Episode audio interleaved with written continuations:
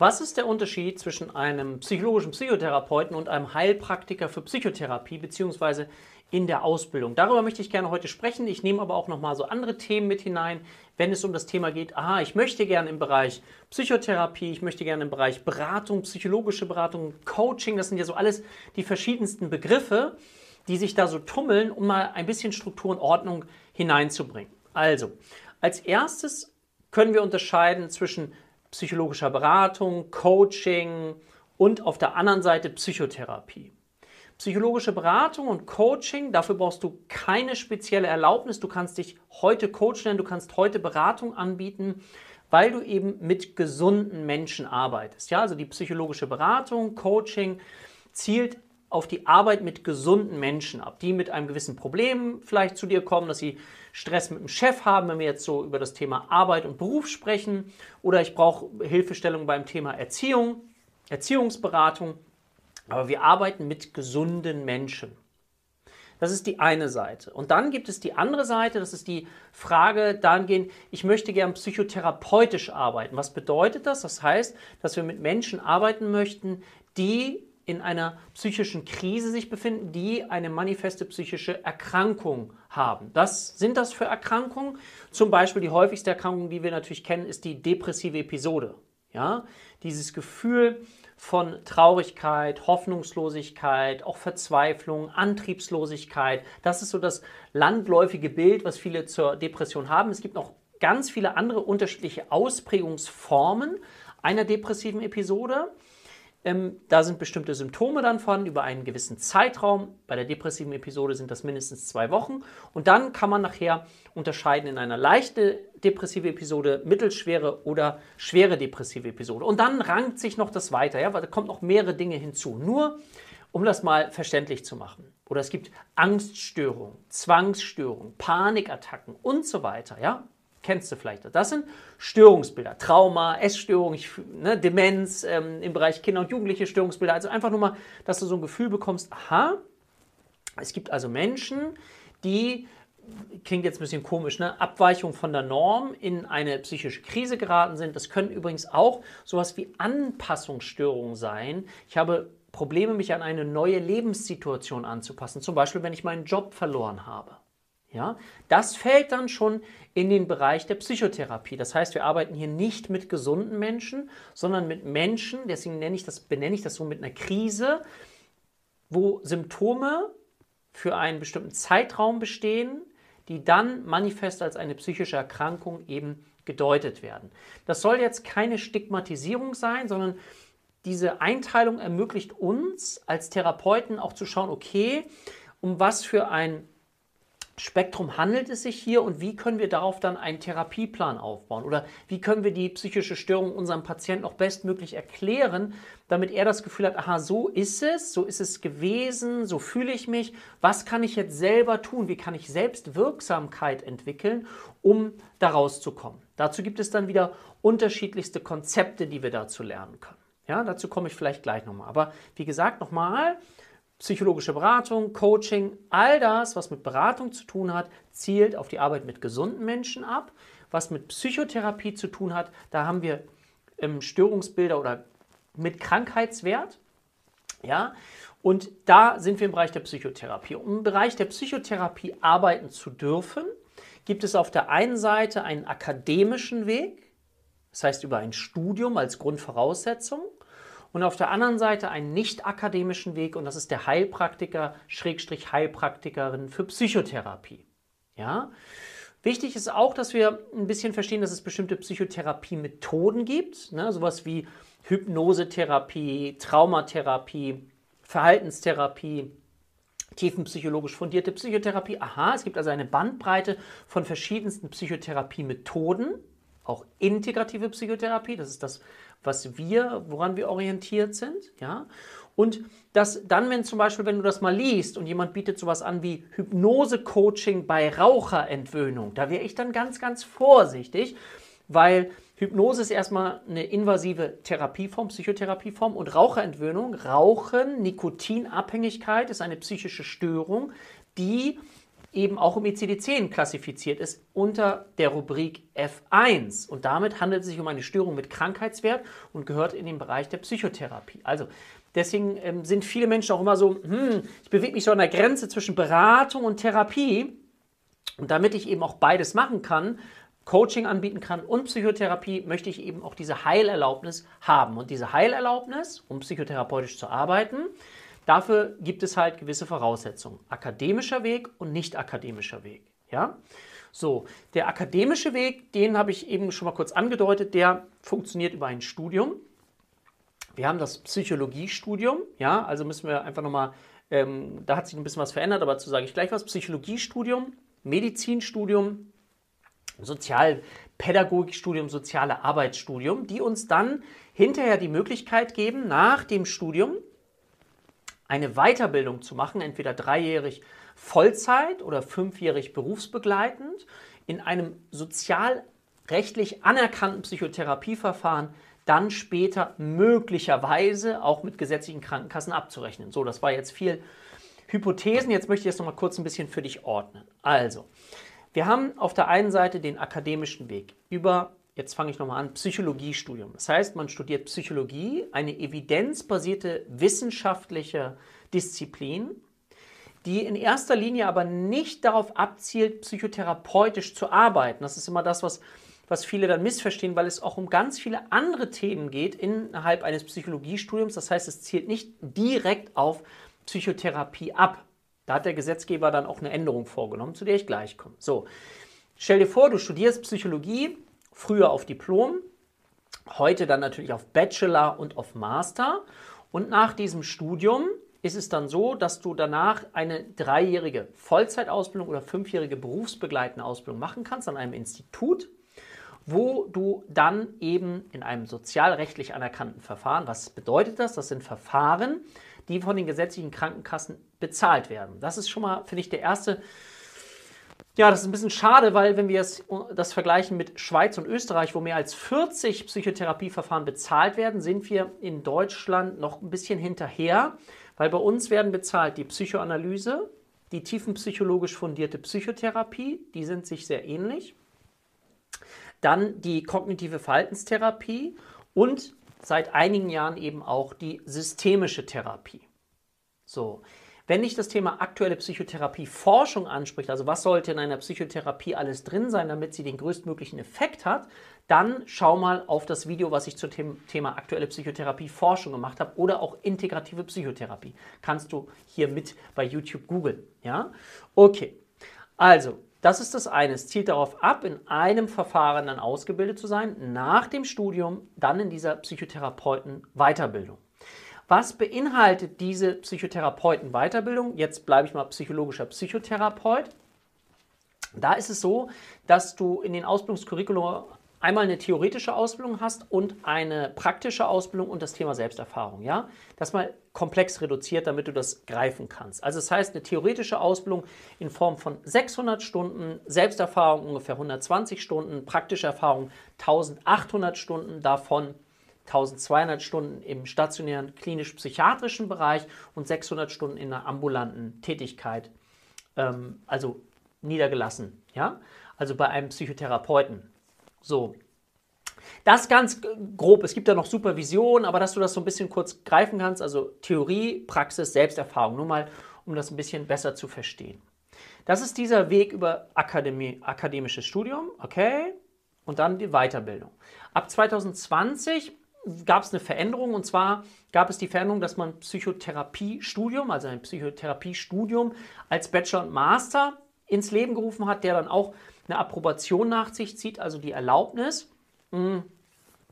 Und das ist, rührt daher auch, weil man auch in eine fairere Bezahlung hinübergehen wollte, dass man die Leute gleich in die Arbeit bringt und sie ein bisschen Geld schon verdienen können. Das ist bei Praktika sonst etwas schwierig. Es gab auch schon Kritik daran, warum? Weil es gar nicht genug Ausbildungsmöglichkeiten gibt dazu, weil nur noch die Verhaltenstherapie oder die Verhaltenstherapie so im Vordergrund steht weil es zu wenig Ausbildungsinstitute gibt, weil es eine schlechte Übergangsregelung gibt. Da gibt es jetzt eine Petition auch, dass diese Übergangsregelung erweitert werden soll. Also das heißt, dass diejenigen, die vorher noch Psychologie studiert haben, noch länger Zeit haben möchten, auch diesen Weg zu gehen, ähm, um psychotherapeutisch tätig zu werden und nicht über dieses Psychotherapiestudium. Also auch das ja, hat wieder Kritik nach sich gezogen. Da sind längst nicht alle glücklich, wie das jetzt organisiert ist. So, was ist die Idee? Die Idee dabei ist, ich mache dieses Studium, ob jetzt über Psychologiestudium, der alte Weg und dann noch über die Weiterbildung dann, drei bis fünf Jahre, dass ich danach strebe, einen Kassensitz zu bekommen. Eine Approbation mit einem Kassensitz, also das heißt, dass ich mit rein gesetzlichen Krankenkassen abrechnen kann. Das ist dieser Berufsgruppe vorbehalten. Natürlich, ich habe jetzt nur die psychologischen Psychotherapeuten benannt. Es gibt auch die ärztlichen Psychotherapeuten. Da ist die Grundlage das Studium der Medizin. Ja? Und dann habe ich vorhin noch über die Sozialpädagogen gesprochen oder diejenigen, die soziale Arbeit studieren. Die können auch nach dem Studium eine Weiterbildung machen, auch dreijährig, Vollzeit, fünfjährig berufsbegleitend, in einem sozialrechtlich anerkannten Verfahren, was ich schon erklärt habe. Allerdings dann nur für den Kinder- und Jugendbereich, die Sozialarbeiter, Sozialpädagogen. Ja, so. Und auch da geht es dann die Idee, okay, ich möchte einen reinen Kassensitz anstreben. Und das heißt aber nicht, wenn ich das alles gemacht habe, ist übrigens gar nicht so leicht, diese Praktika auch zu bekommen, auch im Kinder- und Jugendbereich, aber das nur nebenbei, ist es so, dass dann ein Kassensitz frei sein muss oder, also auf den man sich bewerben kann, Wartezeit, oder man muss sich den kaufen. Also das ist ein sehr, sehr langer und sehr beschwerlicher Weg. Und gerade die Menschen, die vielleicht schon ein bisschen älter sind, die überlegen sich, okay, ich möchte nicht mehr diesen Weg gehen vom akademischen Studium, weil ich möglicherweise im, im Gefühl habe oder im Gedanken, was habe ich in der Schule alles gelernt, was mir nicht so viel gebracht hat, was habe ich im Studium alles gelernt, was mir nicht so viel gebracht hat. Ähm, und ich kann mir das gar nicht alles merken. Ich möchte jetzt, habe auch nicht die Zeit, ich habe nicht die äh, Ressourcen, auch die geldlichen Ressourcen, nochmal diese ganzen ähm, Jahre zu absolvieren. Die entscheiden sich dann für den nicht akademischen Weg. Ja? Und dieser nicht akademische Weg wäre der Heilpraktiker, Heilpraktiker für Psychotherapie. Der kann äh, absolviert werden, wenn man das 25. Lebensjahr vollendet hat. Also dann kann man die Überprüfung machen. Und er hat geringere Qualifikationsvoraussetzungen. Ja? Also man muss einen Hauptschulabschluss nachweisen, man darf an keinen schwerwiegenden psychiatrischen oder körperlichen Erkrankungen leiden, die der Berufsausübung entgegenstehen würden. Damit meine ich jetzt nicht eine Depression, sondern sowas wie eine Schizophrenie, wo jemand Stimmen hört als Beispiel. Das würde dem entgegensprechen. Einwandfreies polizeiliches Führungszeugnis, davon keiner Sucht leiden. Also das sind andere Voraussetzungen, die darauf abzielen, dass Menschen, die eine gewisse Lebenserfahrung schon mitbringen, sich dann diesem praktischen Teil der Psychotherapie stellen wollen. Und jetzt gibt es eine Kritik daran, die Kritik daran ist, dass, man, dass es äh, auch Menschen gibt, die sich selber vorbereiten können darauf. Das wird sich in der Zukunft sicherlich ändern. Und es gibt dann Menschen, die eine qualifizierte Ausbildung machen. Und da ist jetzt mh, der Kritikpunkt, dass es bei den psychologischen Psychotherapeuten klare Richtlinien gibt, was genau, wie viele Stunden genau in welchen Bereichen zu absolvieren sind. Und beim Heilpraktiker, Heilpraktiker für Psychotherapie gibt es das so nicht. Wie gesagt, das wird sich in der Zukunft ändern und deswegen ist es wichtig, wenn du diesen Weg gerne einschlagen möchtest. Ja, übrigens, kleiner Sidekick, wenn du Diplompsychologe bist oder, oder Masterabsolvent von Psychologiestudium, brauchst du auch noch die Psychotherapieerlaubnis über den Heilpraktikerschein oder du musst die Weiterbildung machen, um psychologischer Psychotherapeut zu werden. Kleiner Einschub. Also das heißt, wenn du jetzt diesen Weg, den nicht akademischen Weg gehen möchtest, dann ist es so, dass du am Ende, du machst eine Überprüfung vor dem Gesundheitsamt, um dann auch eine Psychotherapieerlaubnis zu bekommen. Und entscheidend ist dann, dass du, so nennt sich das, dass du eben keine Gefahr darstellst. Das ist eine sogenannte Gefahrenabwehrprüfung. So. Und das andere, psychologische Psychotherapeuten, wären eine Fachkenntnisüberprüfung. Das ist ja auch der Grund, warum diejenigen eben ähm, mehr Möglichkeiten haben, wie zum Beispiel mit gesetzlichen Krankenkassen abzurechnen. Der Heilpraktiker für Psychotherapie kann mit Privatversicherten abrechnen und mit Krankenkassenzusatzversicherungen. Es gibt eine sogenannte Gebührenordnung für Heilpraktiker, nur dass ich es mal angesprochen habe, nach der man dann auch abrechnen kann. So, da dieser Bereich nicht so streng reguliert ist in der Art und Weise, was genau wie, zu welcher Reihenfolge stattfinden soll, ist es jetzt an dieser Stelle wichtig, eben zu schauen, wo möchte ich mich gern ausbilden lassen und wie fundiert ist das Ganze. Und da ist es auch, weil ich auch ein Qualitätsjunkie bin, eben wichtig zu schauen, okay, Was sind da Strukturen? Ich gebe dir mal ein Beispiel. Bei uns ist es so, dass wir in der theoretischen Ausbildung die Möglichkeit bieten, 800 Stunden ja, wirklich sich mit diesen Themen auseinanderzusetzen. Wir haben Psychotherapie-Ausbildung, die dann sich auch aufeinander aufbauen, sodass du auch dort aber in deiner eigenen Flexibilität, und das ist der Unterschied zu dem psychologischen Psychotherapeuten, in deiner eigenen Flexibilität eben Schritt für Schritt die Dinge aufbauen kannst, so dass du natürlich auch dann qualifiziert ausgebildet bist. Aber das ist etwas, worauf wir persönlich auch achten. Das ist mir ganz, ganz wichtig. Aber du hast die Möglichkeit, über den nicht akademischen Weg dich sehr gut ausbilden zu lassen und dann auch, so machen wir das bei uns auch, mit anderen Berufsqualifikationen auch zusammenzuarbeiten, mit psychologischen Psychotherapeuten, mit Psychiatern, die dann beispielsweise äh, mich auch empfehlen oder eben dann auch, wenn du fertig bist als Absolvent, dann dich empfehlen können, sodass man einfach einen guten Weg hat, miteinander zusammenzuarbeiten. Weil ich davon überzeugt bin, dass es auch sinnvoll ist, zu schauen, mit wem möchte ich gerne arbeiten. Nicht jeder kann alles. Ich gebe dir ein Beispiel.